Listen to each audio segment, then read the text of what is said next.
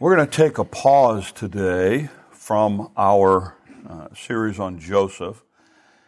And because it's Thanksgiving, I want to look at a passage that often, when we get to the Thanksgiving season, uh, people use as a passage for um, basically focusing on the idea that we are to uh, be thankful. And this morning I'm going to take a little bit different approach to it because I think that the passage does teach that, but I think it teaches something much greater than simply the idea of being grateful for that which we have. Um, it's a story that Jesus tells, an event that happens in the life of Jesus, and it only happens, it's only mentioned in the Gospel of Luke. And so I'm gonna, what I'm gonna do is I'm gonna read a part of the passage, we're gonna talk about them, gonna go to the next passage, part of the passage of the story. So uh, the story will kind of unfold as we go. So Luke chapter uh, 17, and here's what it says. Now, on his way to Jerusalem, Jesus traveled along the border between Samaria and Galilee. And as he was going into a village, ten men who had leprosy met him. They stood at a distance and they called out in a loud voice, Jesus, Master, have pity on us. Now, before we go any farther, we need to make sure we understand exactly what's happening here. Um, the situation is Jesus is on his way to Jerusalem. Um, this is actually the, the, the third time that Luke has talked about this idea. And he's on the border between Jerusalem and Samaria. So there's this, at this, at this area, there's kind of this blending somewhat of Jews and Samaritans. Now again, the Jewish people really, really, really dislike the Samaritans. And so there's this cultural thing happening as well. And Jesus tells the story and he says there's 10 men with leprosy. Now, what you need to understand is that the culture of the day said that when you had leprosy, you were considered highly contagious, first of all. So it was your responsibility to let everybody know where you stood. So what would happen is if someone would come near you, you would have to cry out, leper, leper. So they knew if they wanted to come close, that's their call, but at least they knew where you stood, that you were getting ready to approach somebody who was a leper. And so in that culture, they would have been social outcasts. Um, no one wanted to do with them. So if you'll, anything to do with them. So if you'll think about it for a second, if we took you today and, and isolated you from everybody and said, you now have to go out on your own. You have you can't get a job. Right? No family can be close to you. Right? Everyone would keep their distance from you. Right? Here's a question. Have you ever thought about this? Where are you going to live and how are you going to eat? So often, they literally were, I mean, I understand there's a homeless situation, but this is like beyond homeless. Because even homeless people, we have like soup kitchens where they can come and get food. This is past that. This is a situation where basically, um, they would, for the most part, what they did, honestly, was they lived at the garbage dump. And in that particular, in Jerusalem, for instance, what would happen is there was a city garbage dump outside in the valley of Hinnom, outside of Jerusalem. So people would take their little carts with their garbage and they would dump it out there for all the wild dogs and the lepers who would or, or would run towards them, trying to get whatever scraps they could before the dogs did. Um, they would stand on the side sometimes and ask for people to give them money, but again, even then, it's not like you would go up and shake their hand and hand them five dollars. You'd throw it at them. This is the world they lived in. So they're, they're socially way on the outside and the fringes of society. And here's the thing. You they're all the same. We don't know how, you don't know out of that whole, you okay there? Yeah. That's harder than you thought, isn't it? um, no, I mean, honestly, you don't know, you don't know who's rich and who's poor. You know nothing about their ages. You know nothing about their families. The one thing they all have in common is they are lepers and they are outcasts and no one wants anything to do with them. That's the one thing you know about them. And so Jesus says, and this is what's fascinating, Jesus says, what happens is they, as, as he approaches from a distance, they cry out. Now, what's unique in this is what they say. They say, Jesus, Master. The only people in the Bible who called Jesus a master were the disciples. So all of a sudden, they're seeing Jesus in a different way than other people saw Jesus.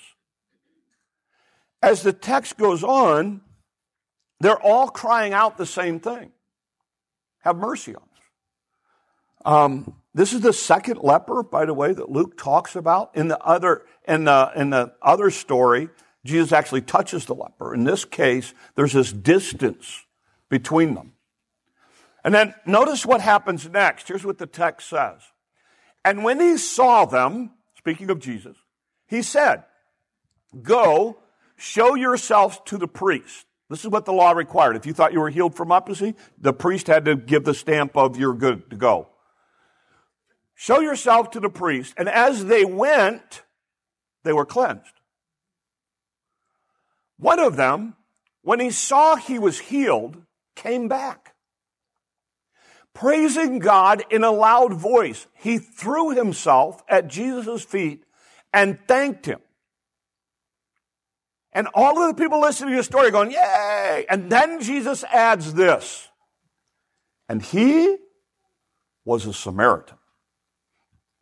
Story changed now. If you're a Jew, it's like, Yay! Ten of them healed. No, not Samaritans. Not Samaritans. And what happens is in this story, Jesus, from a distance, again, there's no, no, nothing happens here other than Jesus says, go and show yourself to the priest. And it says, as they were going, they start to realize the, the rash is gone. My sores are now healed. And they were cleansed. And they started to be whole again. Now listen, if you have been isolated from everyone and everything, and all of a sudden now you are realizing you can rejoin society, I'm telling you, you're pretty excited. And as they started to realize this, I don't know if they walked faster to the priest, I don't know what they did, but what happens is they are so excited at this point in the, in the story. But one guy stops. Because for him, healing wasn't enough. And he goes back and he cries out and he comes to Jesus and it says he falls on his feet and throws himself at Jesus' feet and thanked him. I want you to think about this for a second.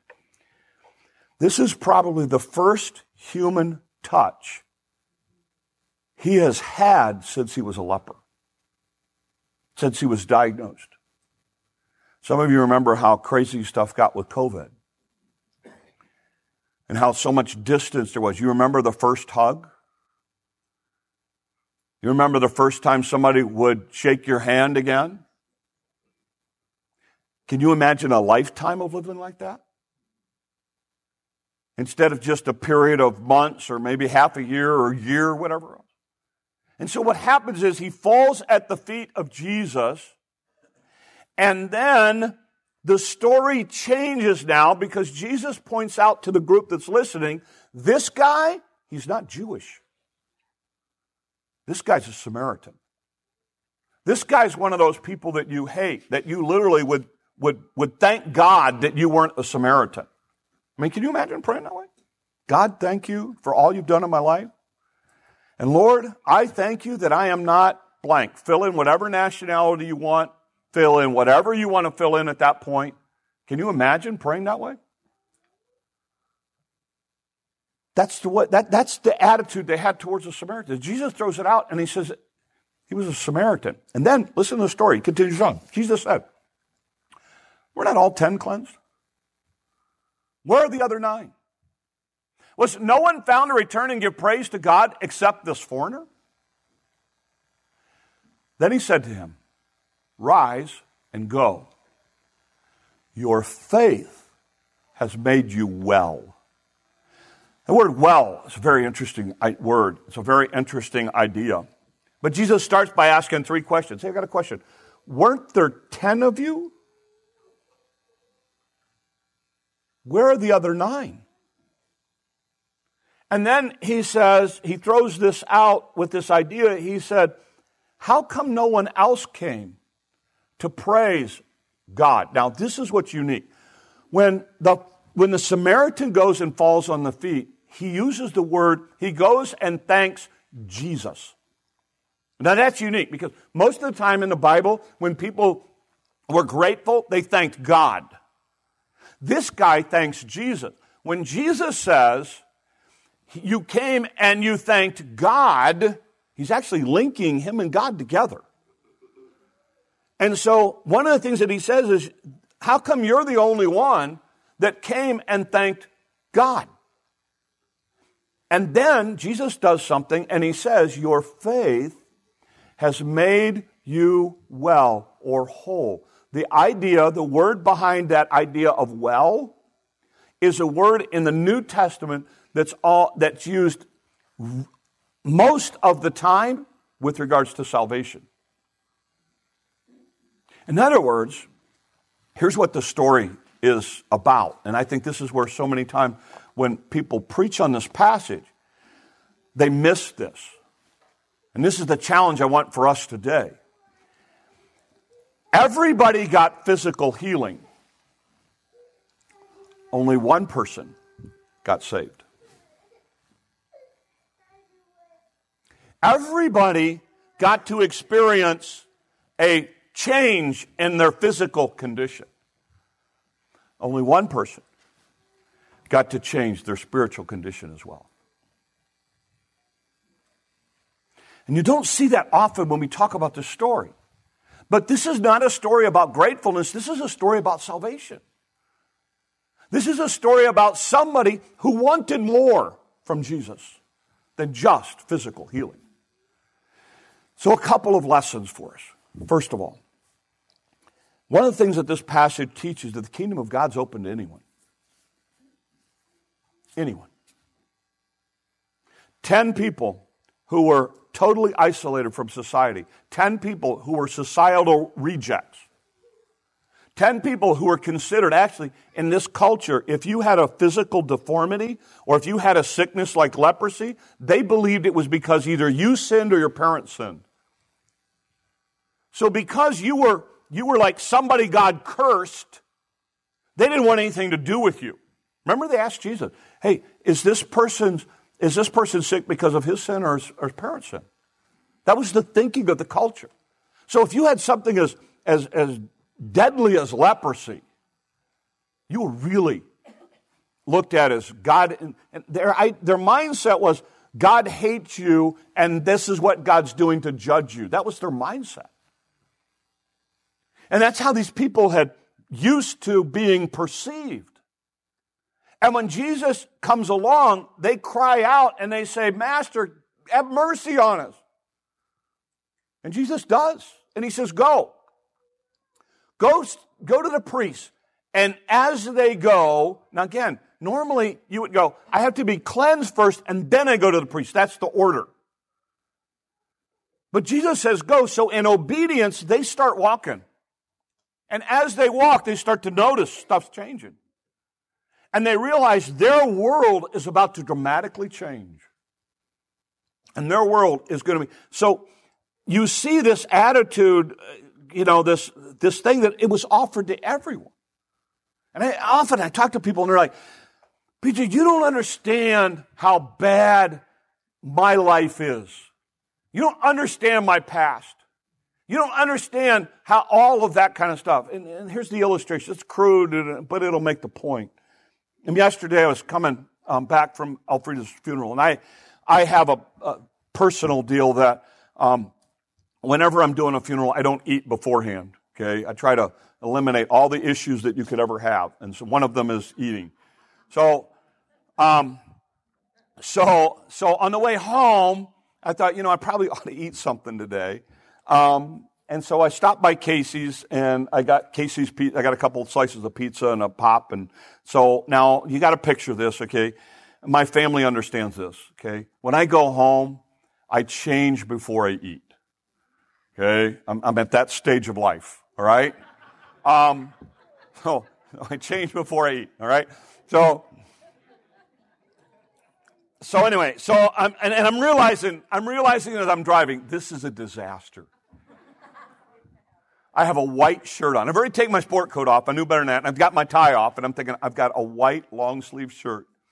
And I'm going to drive and eat. This is just a disaster. So, I, and then to make it all worse, I have my wife's car. Okay? And she has white seats. Okay, so I, am just looking at this thing going, this just has disaster all over it. So I'm careful with the car, I'm careful with things, and I'm eating and I'm doing really, really well. And then this little bitty spot of sauce, just, I mean, that's just a little bit, goes, and unfortunately, I have a stop area right here. And so as I'm eating, it hits right there, and I'm going, oh no. So I'm really careful. I eat the rest of it. I get home and I look at Gina I say, honey, I say, I need you to wash this shirt, but there's a spot on it you got to get off first. So she gets it off and then then the, the, you know some of the greatest news of the whole day, whole afternoon being at home is it came out, yay! Because uh, I'll tell you what, Euro grease does not come out.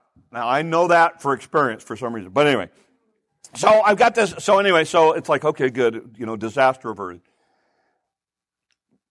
But here's the thing. Some of you are like, my sin's so bad, God can't clean it up. Well, here's what you need to understand. In the mind of God, that little sin, that little spot, has to be taken care of the same way as if I would have rolled around in that pizza. God's got to cleanse all of it, whether it's a little spot or a big spot, it doesn't matter. It's going to take the same amount from God to clean it either way. And when Jesus goes to the cross, he doesn't, he doesn't just die on the cross for like people who only have this amount of sin or little spots of sauce. He covers people who are rolled around in it, who have it all over their shirt, who the shirt would be ruined to most of us. And the Bible says he washes it whiter than snow. That's the God we serve. And I'm here to tell you that when Jesus offers salvation, he offers it to anyone who will say yes. For God so loved the world that whosoever, anyone. When Jesus comes on the scene with these 10 lepers, they're all in the same boat. They all want the same thing. And he says, go.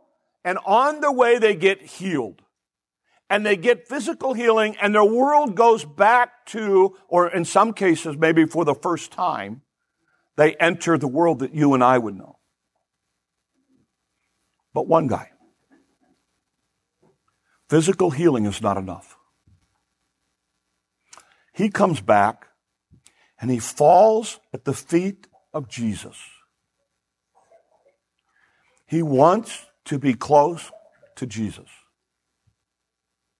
He wants to be a relationship with the person who just healed him. Healing for him is not enough. Stepping back into society is not enough. He wants to be with Jesus. And he falls at his feet and he says, Thank you. And Jesus looks at him, realizing that he wanted more. And he said, Your faith in coming back and wanting to be with me has made you well. Not only do you get physical healing, you get spiritual healing. Because you have a relationship with me. Here's what I want to challenge you with in this story. A lot of you here are Christians. You will come into this holiday, you will come into this season and you will thank God for all the things that you have. And that's great. You'll thank God for the health that you have and the home that you have and the stuff that you have, and you will give thanks for all of that stuff. And that is great. That's what you need to do this season. Don't, don't miss that. But I'm afraid what happens is to us as Christians that we don't focus on Jesus. I'm afraid that we focus so much on the stuff that Jesus gives us that we miss spending time and focusing on Jesus. And it's a subtle thing, but it's an important thing. And it's so easy to go, you know, we're such an, a, a messed up society. You know what's going to happen this week? And I'm going to be guilty of it too. Do it every year. On Thursday, thank you, God, for all that you have given me. On Friday, God, it's Black Friday. I got to go out and get more. And don't get me wrong, you go, oh, you're an anti Black Friday person? Oh, you don't know me. You know, I am old school Black Friday. I'm, oh, I'm i go all the way back to the, you remember the, that they would show on the news the people who at 2 o'clock in the morning are in line at Best Buy? That was us. We did that. In fact, my kids worked at Best Buy. We actually had, uh, we would call them on the phone and they would tell us where the item was that we were going to get. So when we got into the store, we zipped right to that first. You're going, really? Oh, I love uh, it's a holiday in our family. You should just know that. Um, just because I like being with the crazies. I mean, and, and those people are nuts. Uh, but that's a culture we live in. And what, what, I'm, what I'm trying to say here is that as we, as we head into Easter, or not Easter, Christmas and Thanksgiving, as we head into these seasons, it's so easy to miss Jesus in all of it. You and I, when we put our faith and trust in Christ, started a relationship with Jesus Christ. The Creator, of a world. The God who spoke everything into existence.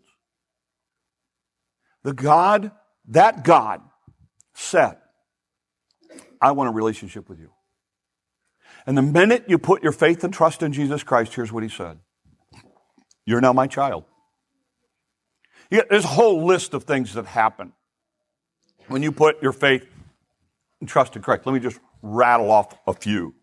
You are redeemed. You were reconciled. You were related to God. You were forgiven. You were crucified with Christ. You were free from the law. You're the child of God. You're adopted as son. You're accepted by God. You are justified. You're delivered from the power of darkness. You're given a, you are actually a gift from God to Jesus. That's what the New Testament teaches. You are partakers of a holy and royal priesthood. You are a chosen generation, a holy nation, a, a, a special people. You are the family and the household of God. You are now glorified. You have, you are complete in Christ. You possess every spiritual blessing and you have direct access to God. Just by putting your faith and trust in Jesus Christ. And as we go into this season, we get all caught up in all the stuff. Make sure that we, like the Samaritan leper, spend time worshiping the person of Jesus Christ and not just the stuff that we have in this thing we call life. Do you know how special it is to leave this world and see Jesus face to face? You have a relationship with Him. Worship Him. Draw close to Him. Know that no matter what you go through this week, you can cry out at any moment and He listens. You can take anything to Him at any time. Do you know what kind of access it is to have the creator of the universe actually listen to you? I mean, look, I, you know, I try to be a good grandparent, but sometimes when the kids start talking, and they don't stop. And it all just kind of blurs together. You know, and you want to listen, you want to pay attention, but there's other things, and they've gone on and on and on and on.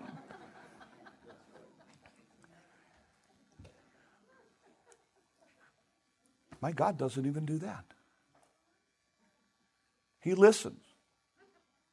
As I go on and on and on and on, because He loves me and He wants a relationship with me. And as you head into this week, as you head into Thanksgiving, don't miss that. Don't miss that. Be grateful for all the stuff? Yeah, go ahead. You don't want to not do that. But if that's all you do, you're almost like the nine who were so focused on the healing, they missed what was really important. And we don't want to do that this week. So I want to challenge you as you head into this week. In this story, Jesus reminds us that he offers salvation to everyone, regardless of your circumstances, regardless of your background. But he also warns us that people can experience Christian things without possessing Christ. Genuine Christianity involves a relationship with Jesus Christ, not just an experience of religious stuff. So this week, focus on Jesus as we head into Thanksgiving. Let's pray. Lord, our culture does affect us. Lord, we do get caught up in all of this stuff, and it's easy to do. Lord, help us that in the midst of this week, that, Lord, we would take time and we would seriously focus on a relationship with you and all that that means. We don't understand, Lord, why you love us the way you do. We don't understand, Lord, why you commit to us the way you do, but Lord, we are so grateful for the fact that you do love us and you do care. Lord, if there's here this, folks here this morning who have never put their faith and trust in you, Lord, would you help them to understand there's nothing you want more? Lord, use us and uh, guide us as we head into this week. These things we ask in your name. Amen. Um,